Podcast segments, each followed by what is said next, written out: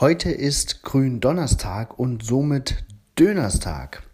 Denn 2007 gab es am 5. April den ersten Dönerstag. Das ist äh, seitdem eine Eventreihe, die jedes Jahr am Gründonnerstag stattfindet, meist an Dönerbuden. Geocacher treffen sich dann, um ja, Döner zu essen und über ihr Hobby auszutauschen.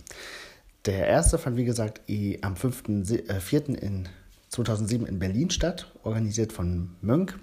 Das ist der Organisator der Grünen Hölle des Geocaching-Forums. Und es war eigentlich geplant als deutschlandweites dezentrales Mega-Event. Das hat allerdings geocaching.com nicht genehmigt. Ähm, dem Ganzen wurde dann doch noch irgendwie Rechnung getragen in den Folgejahren. 2017 ist Signal the Frog gekommen äh, zu dem Döner, zum Dönerstag.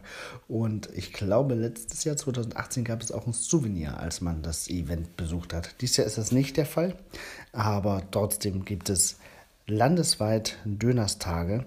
Und ich bin mir sicher, dass auch in eurer Gegend einer zu finden ist. Eine schöne Idee, wie ich finde. Ähm, das war auch damals mein erstes Geocaching-Event, also nicht 2007, sondern 2010, als ich angefangen habe.